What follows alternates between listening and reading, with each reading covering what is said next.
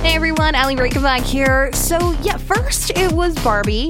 Now Mattel is making efforts to turn another beloved brand into a movie. A forthcoming Barney film from Mattel Films has been revealed.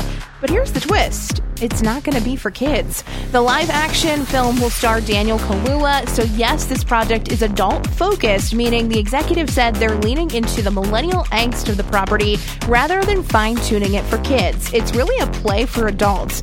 Not that it's R rated, but it will focus on some of the trials and tribulations of being 30 something, growing up with Barney, the level of disenchantment within the generation. And honestly, it doesn't surprise me.